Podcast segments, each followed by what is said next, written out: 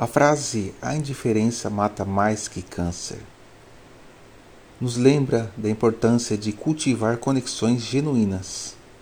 Muitos enfrentam invisível sofrimento devido ao desprezo, uma ferida emocional que pode ser tão devastadora quanto uma doença física.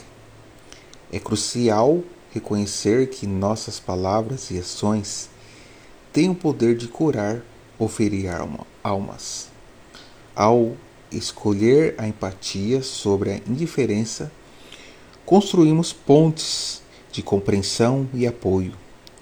Às vezes, um gesto simples de carinho pode ser um antídoto para o desgaste emocional.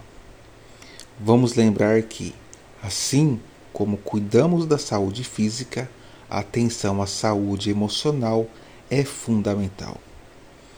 Nessa jornada de, da vida, oferecer afeto e respeito é um ato poderoso.